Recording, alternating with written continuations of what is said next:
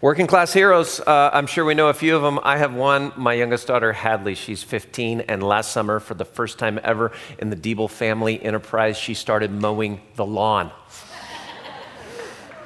Oh yeah, man, it was so sweet. I've been, I've been, I've been sweating it out for decades. And when I handed the proverbial keys over to her, I just look out the window, man, in an air-conditioned room in the in the heat of July or August, and I just like, you go, girl. That's my daughter, man. She's just out there, you know. And and uh, it's it's just absolutely amazing. I'm bragging to all my friends and the whole thing. And um, and uh, then she says to me. Um, Dad, I, am I'm, I'm kind of, you know, this is working okay, but I've got one problem. And I'm like, Well, what's your problem? She goes, I don't want to mow down Flum. Okay, so now where we live, Flum is we live right on a corner, and uh, we, we bump up right next to Flum, and it's this really busy street. And um, while we don't own the strip of grass along Flum, we are entrusted to, uh, to tend to it. And so there's about a 25, 30 yard kind of strip of grass that she doesn't want to mow. And I said, Well, why don't you want to mow down Flum? And she says, Well, because people will see me. I'm like, yes, they'll see you, and they'll see you and they'll think it's awesome. Look at that young girl working hard, putting her hand to the plow. It's amazing. She goes, no, dad, it's not that. It's like, I don't want people to see me. I'm like, oh, like boys and stuff. She's like, yes. And I'm like, well, Hadley, that's okay, man. You just, you have to do a job. It's, I know it, some, there's parts of every job that we don't like. And she's like, I don't know, dad. I don't know, dad. And then my wife says, yeah, I don't know, honey. I, am feeling that one for her. I'm going, oh my gosh. Now in business terms, we have partner disalignment right, right here. And uh, then I, I, you know, I start to think about it. And I'm like, God, I mean, the, the, you know, her wages are adjusted for inflation. You have, you have no idea, right? I mean, this, this is, uh, at the time that she started, there were basically two available jobs for every available worker. I knew I had to be careful in this conversation, right? I didn't want to push too far. But then I started going, now, wait a minute. She's got a really good gig. We pay for the gas, we outsource the treatment of the lawn. She doesn't, she doesn't have to, to edge. We do all the maintenance on the mower, you know, we, the depreciation, the whole capital expense. She doesn't have to worry about that. Her pay is under the table, it's tax free. Her benefits are amazing. I mean, medical, dental, orthodonture, vacations to the hilt, right? Netflix. She's got it all. She even has a food court where she works. I mean, there's a kitchen, right? There's there's cooks for her. I mean, she's got absolutely in fact, she's got stake in the family enterprise. I mean, she's in the will for now. She's in the will. I'm kidding, uh, right?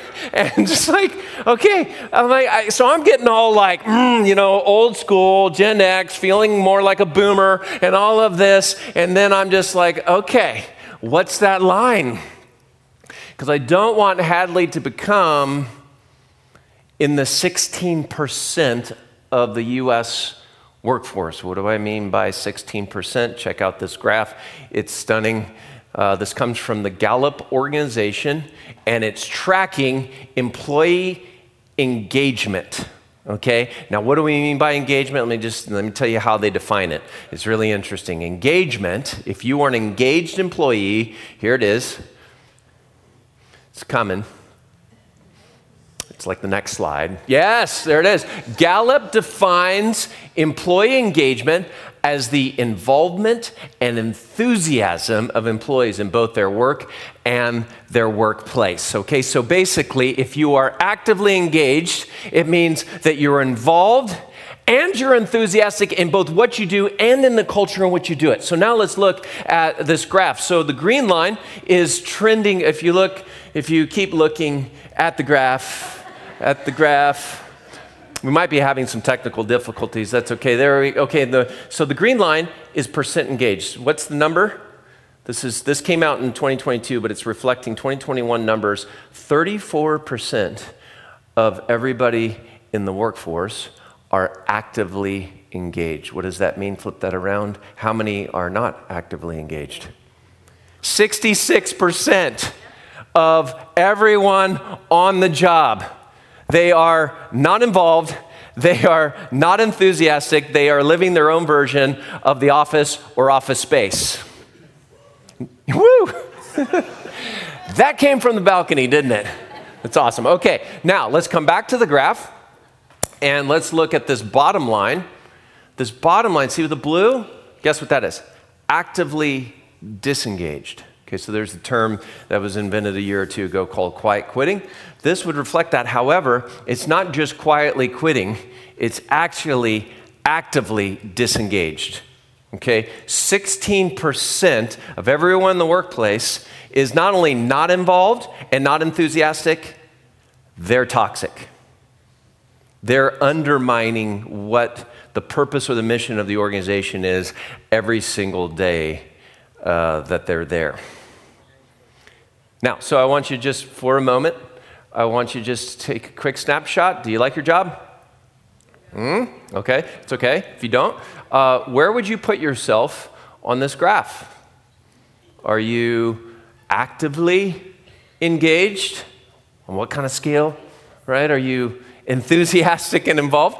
Or are you actually in a, a, a saboteur of, of some nature? And if you are, I'm not going to ask you to share anything out loud in, in this moment, but if you, if you are, you probably have reasons. Well, because of this, because of that, you know, we have all sorts of kind of things. I just want you to think about that. And by the way, when I ask you about your work, let's define work. Shouldn't we do that? So that we can all find ourselves in it. Here's how Webster's defines work it is a noun, activity, involving mental or physical effort done in order to achieve a purpose or result. It doesn't mean that you work for a large corporation, doesn't mean that you are a business owner, it does not necessarily mean that you uh, uh, work in any trade or, I mean, it means all the things, including parenting. You might be a stay at home dad or stay at home mom. Would this apply? Do you use mental or physical effort in order to achieve a purpose or a result? Yes, you do. Okay, so I want to acknowledge that this talk in the fourth gear on productivity, it's going to be work focused.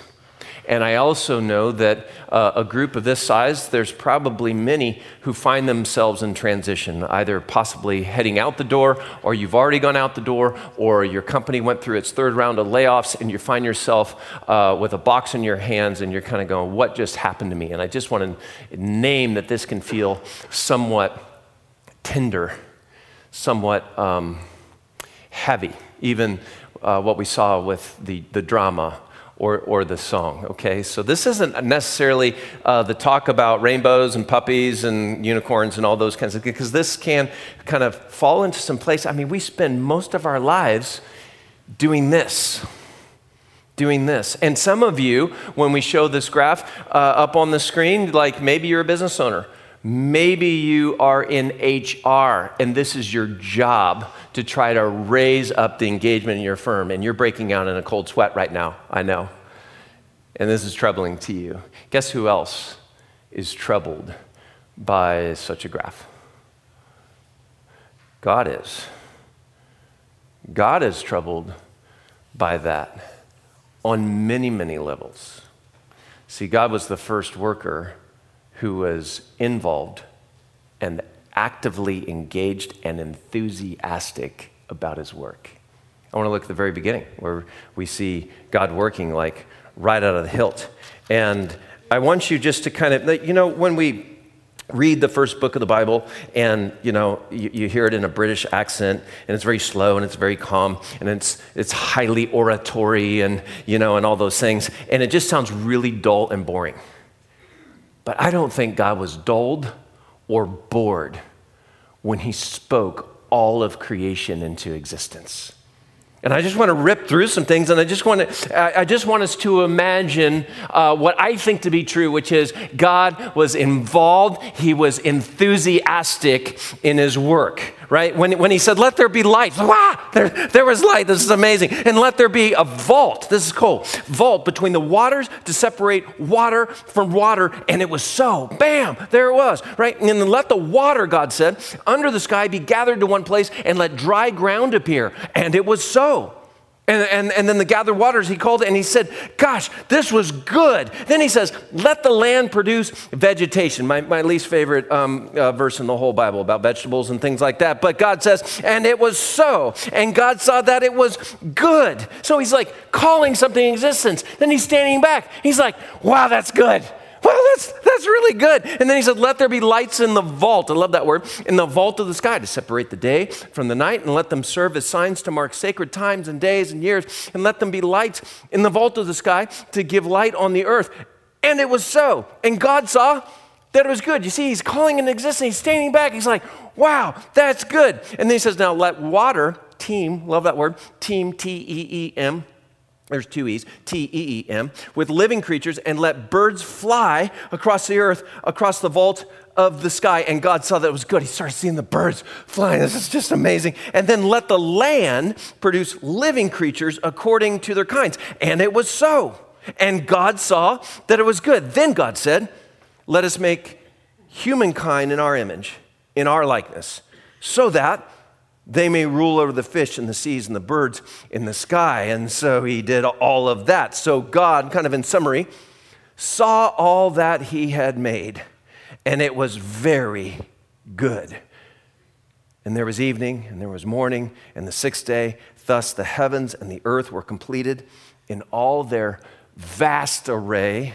By the seventh day, God had finished the work he had been doing. So on the seventh day, he rested from all of his work? Do you think God was actively involved and enthusiastic about his work? Or do you think he was just passively disinclined, just kind of lobbing stuff out there? No, I think God, first worker, the most actively engaged, involved, and enthusiastic of all. You know, there's a different word we could apply to God as a worker. It might connect with some of you. God was the first entrepreneur, the one who started something kind of from nothing.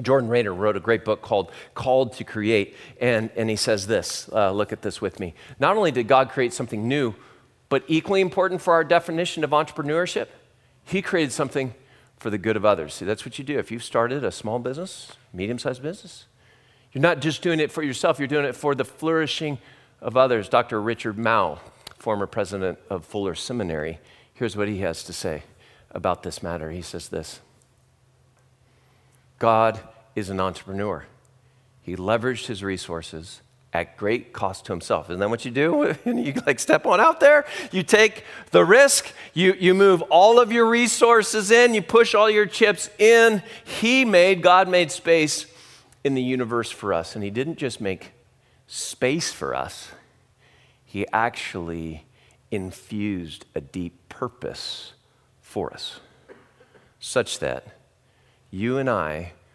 we were made to work.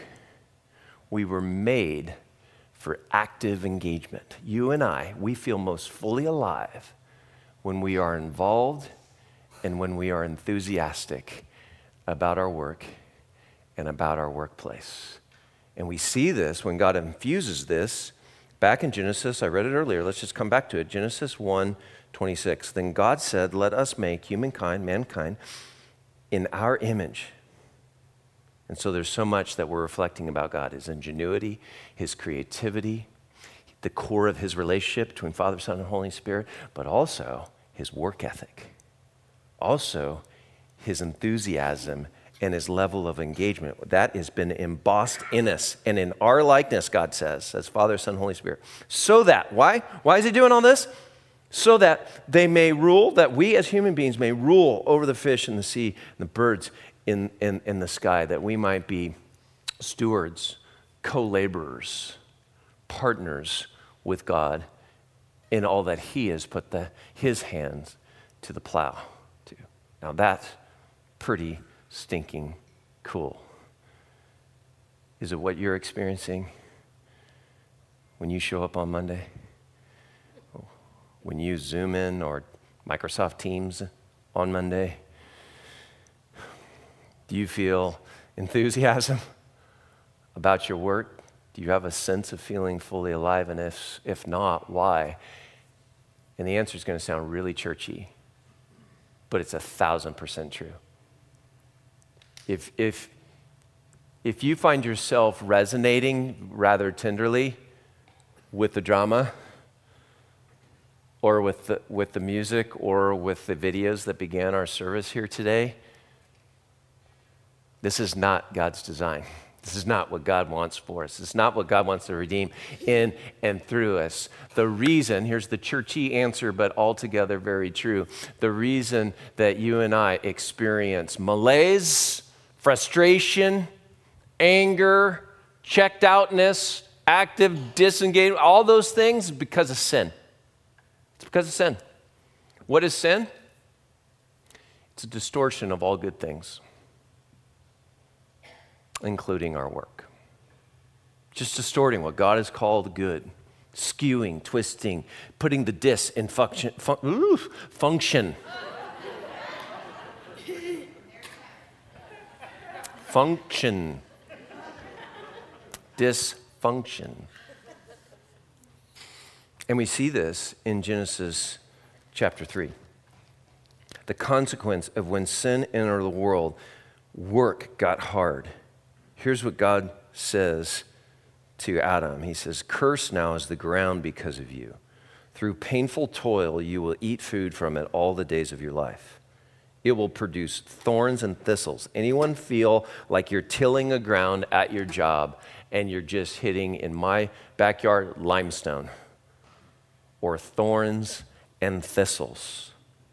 And you will eat the plants of the field, but by the sweat of your brow you will eat your food until you return to the ground. I'm just going to carry it a little further than what the slide offers. Since from that ground you were taken, for dust you are, and to dust you will return. And how many feel like your job is just pounding and grinding you down into dust again, into a fine powder?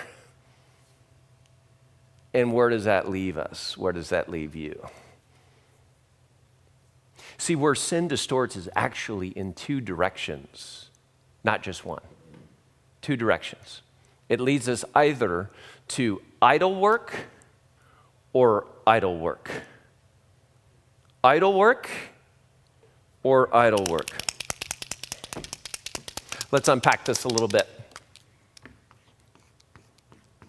Some of us go idle and we just say, forget it. And some of us go, I'm going after it, right? I'm going after it with everything that I've got as if it is a God. Now, we see a picture of this very economically in the Old Testament in the book of Ecclesiastes. You're going to see both idle and idol. By the way, I don't want to take credit for this. It comes from my friend Randy Frazee. And I just thought this is a beautiful way of understanding that, how we can go in two different directions. Here's what uh, the author of Ecclesiastes says Fools fold their hands and ruin themselves.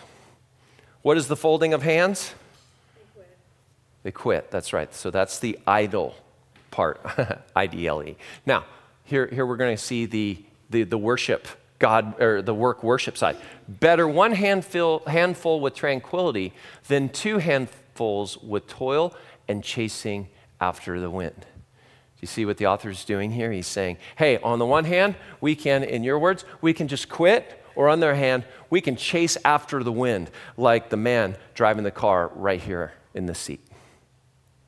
And what happens when we, when we go down those two seemingly divergent paths? Let's just kind of think about that for a moment. When you are idle, you are act, actually actively, what do we, we, we said it earlier, you're actively what? Disengaged. You are actively disengaged. Disengaged. Okay? And when you're actively disengaged, then what do you do? That's when you fold your hands. Fold hands. In other words, you become apathetic. And when you get to this place, how do you feel about yourself? If you've ever just been in between jobs for just too long, begins to wear on you, right?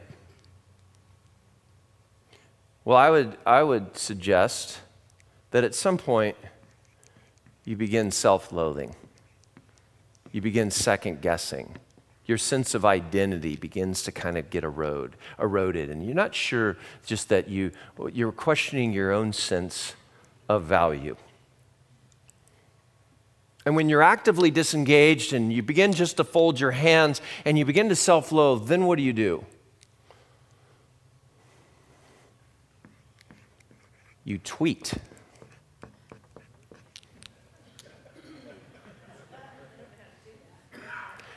This is where you have so much time on your hands that you just take pot shots of everyone else, right? This is why the, the Twitterverse is just what it is today, because, in part, because a bunch of people that actually are completely unhappy with themselves deep down in their core. And so, as it relates to our work, if we're idle and we're actively just we're folding our hands, and so we just know if we're in tune with ourselves at all, if we're self-aware at all, we just know there's something not right here at an identity level, and the way it comes out can be just simply mean or super passive. And so, at the very core, when we follow this trend, we are lacking dignity about the fact that we were made in the image of God.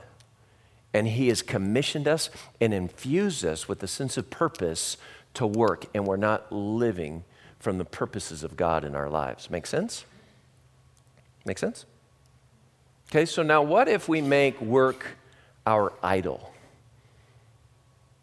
And we just go after it. Let's just kind of follow that, that trail. Where does it go? So on this, you're not actively engaged, you are overly engaged. Right? And when you are overly engaged, then the scriptures say you are chasing after the wind, right?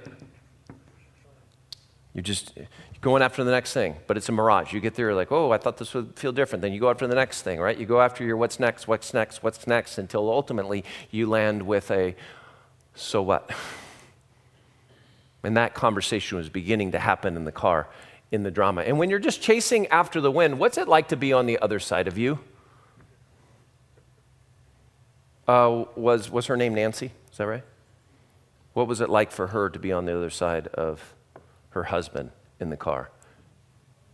He's no longer hanging out with his kids. He's no longer massaging her temples. Yeah, he's self absorbed.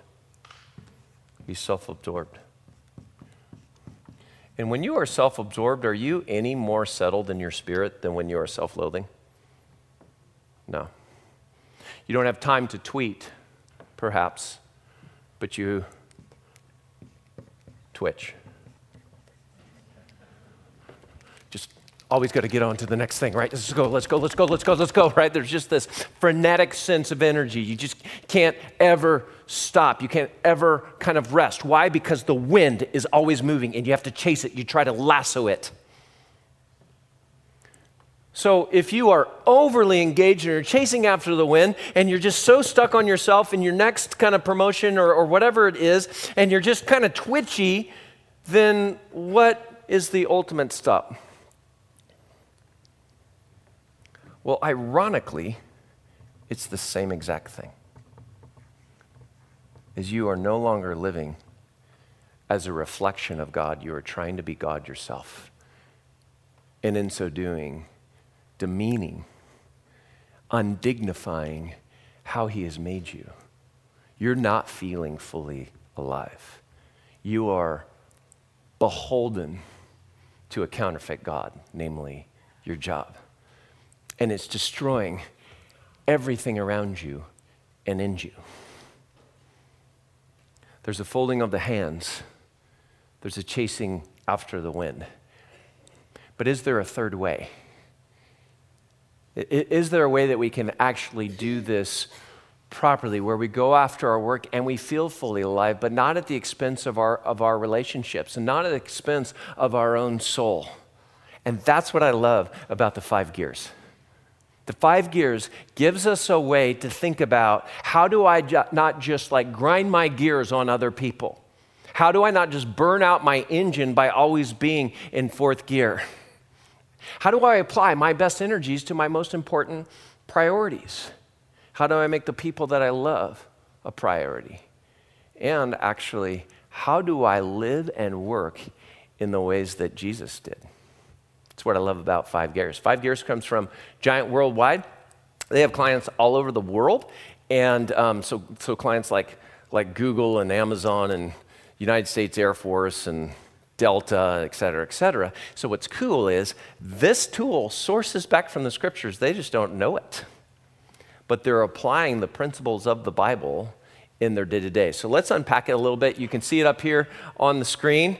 But let's just start at the first gear. This is called recharge mode. So you all have been walking through this. What's re- what is rest for you? This is where you're truly seeking rest. What does that look like for you? Anyone? Good. Naps are great. Winston Churchill, one of the best nappers in history, did good for him, would do good for us. Okay, what's another example of recharge? Golf. It's a great example if you're good. Right? What? Beach. Going to the beach. Right. It's going to take a little work to get there, but yeah, it's really good. So it's actually different for every single one of us. But where do you seek true replenishing rest? And then the second mode is called connect, the connect mode. And this is where you are truly locked in, you are fully present to the person in front of you, where you're saying, You're my most important thing right now.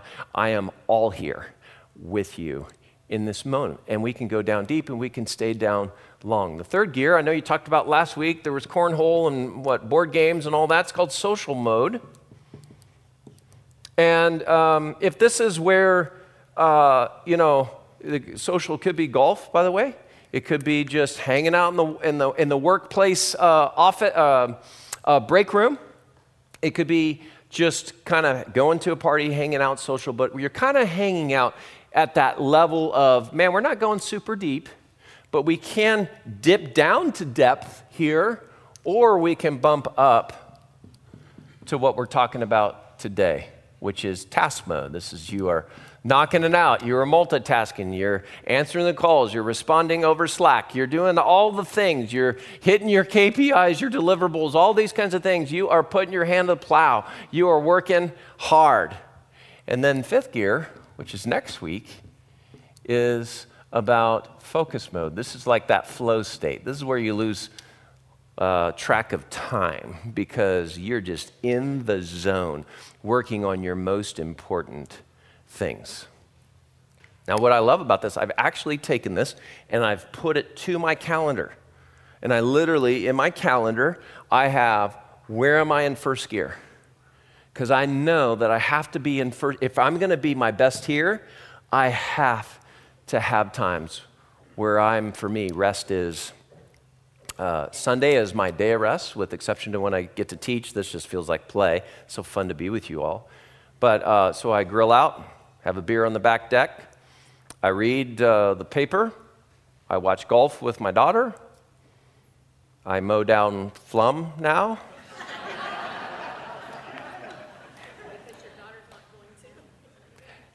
but it's restful.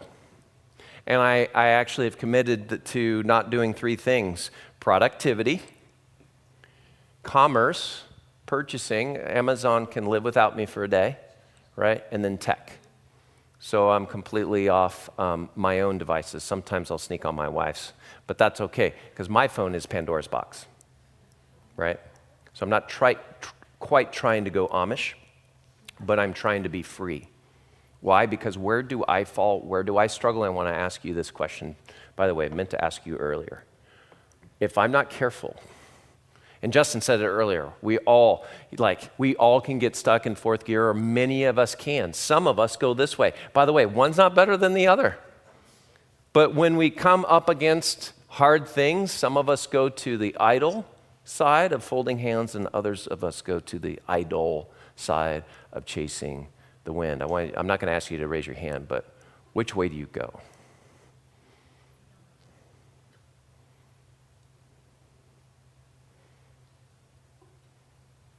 And what I love about the five gears is we have the ability to, um, to think with intention about these things. and just to offer you a couple of words that have helped me, this is where you're working on your deep purpose. And sometimes where you're most prolific, this is where you're most productive. This is where you're incorporating a sense of play.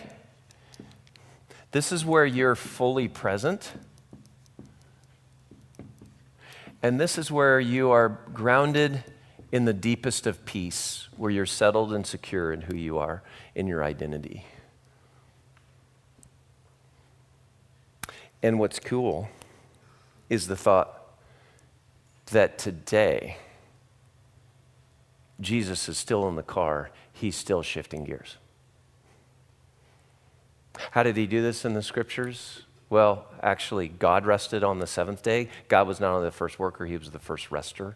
How did Jesus practice that when he came? He went and hid from his disciples, and they got all messed, uh, you know, upset. Like, where were you, Jesus? He's just being with the Father. I'm resting. How did he practice presence? All the time. How did Jesus live in the social mode? I'll let you think about that one. That's kind of a fun one. How was Jesus in fourth gear doing the work of God? How was he in fifth gear living and pursuing the purposes of God? It's pretty dang cool. If you go and look just through the Gospels at the intentional way in which Jesus, to quote the psalmist, numbered his days. To quote the Apostle Paul, made the most of every opportunity because the days are evil. Like Jesus mastered the five gears. And if you're in a place today where you're like, man, I, am, I just feel like I'm at a dead end with my job. Or I, am, I just feel like I have been out of the game. Maybe you've been a stay at home parent for like 10 years and your work has been your children. And now you're starting to think about, like, what's it like to even get out of the game or back into the market game now? Like, like go get a job outside the home, like all those things. I don't know where you are, but here's what I do know is that God is still actively engaged. He is still involved and enthusiastic about his work. This wasn't a thing just in the past. This is the, that Jesus, who died and rose and ascended and sits on the throne today, he is still enthusiastic about you. He is involved and actively engaged in your life. I love how it's so beautifully put by the Apostle Paul in Philippians. For it is God who works in you, God who works in you to will and to act in order to fulfill his good purpose. He's still driving the car. And if you're just uh, wondering at times, God, are you still driving or should I take over the wheel? I know it's a country song. Just like bear with me. yes, he is. Yes, he is. Yes, he is. So, what will you do today to think through if you're stuck in one ditch or the other? Maybe you just need to rest and then you'll show up differently. Maybe you need to be more present to the people in your lives. Maybe you need play more in your life. Or maybe you need to put your hand to the plow and, and recommit to working as unto the Lord Jesus. I don't know what that is for you. But as you do that, you need to know that God is so involved and so enthusiastic for your best outcome in his deepest heart. And so, Jesus, we ask your Holy Spirit, just in this moment in time, would you just speak to us? This is a really personal place for us. So, Holy Spirit, come and bring revelation, comfort, hope, insight, a recommissioning.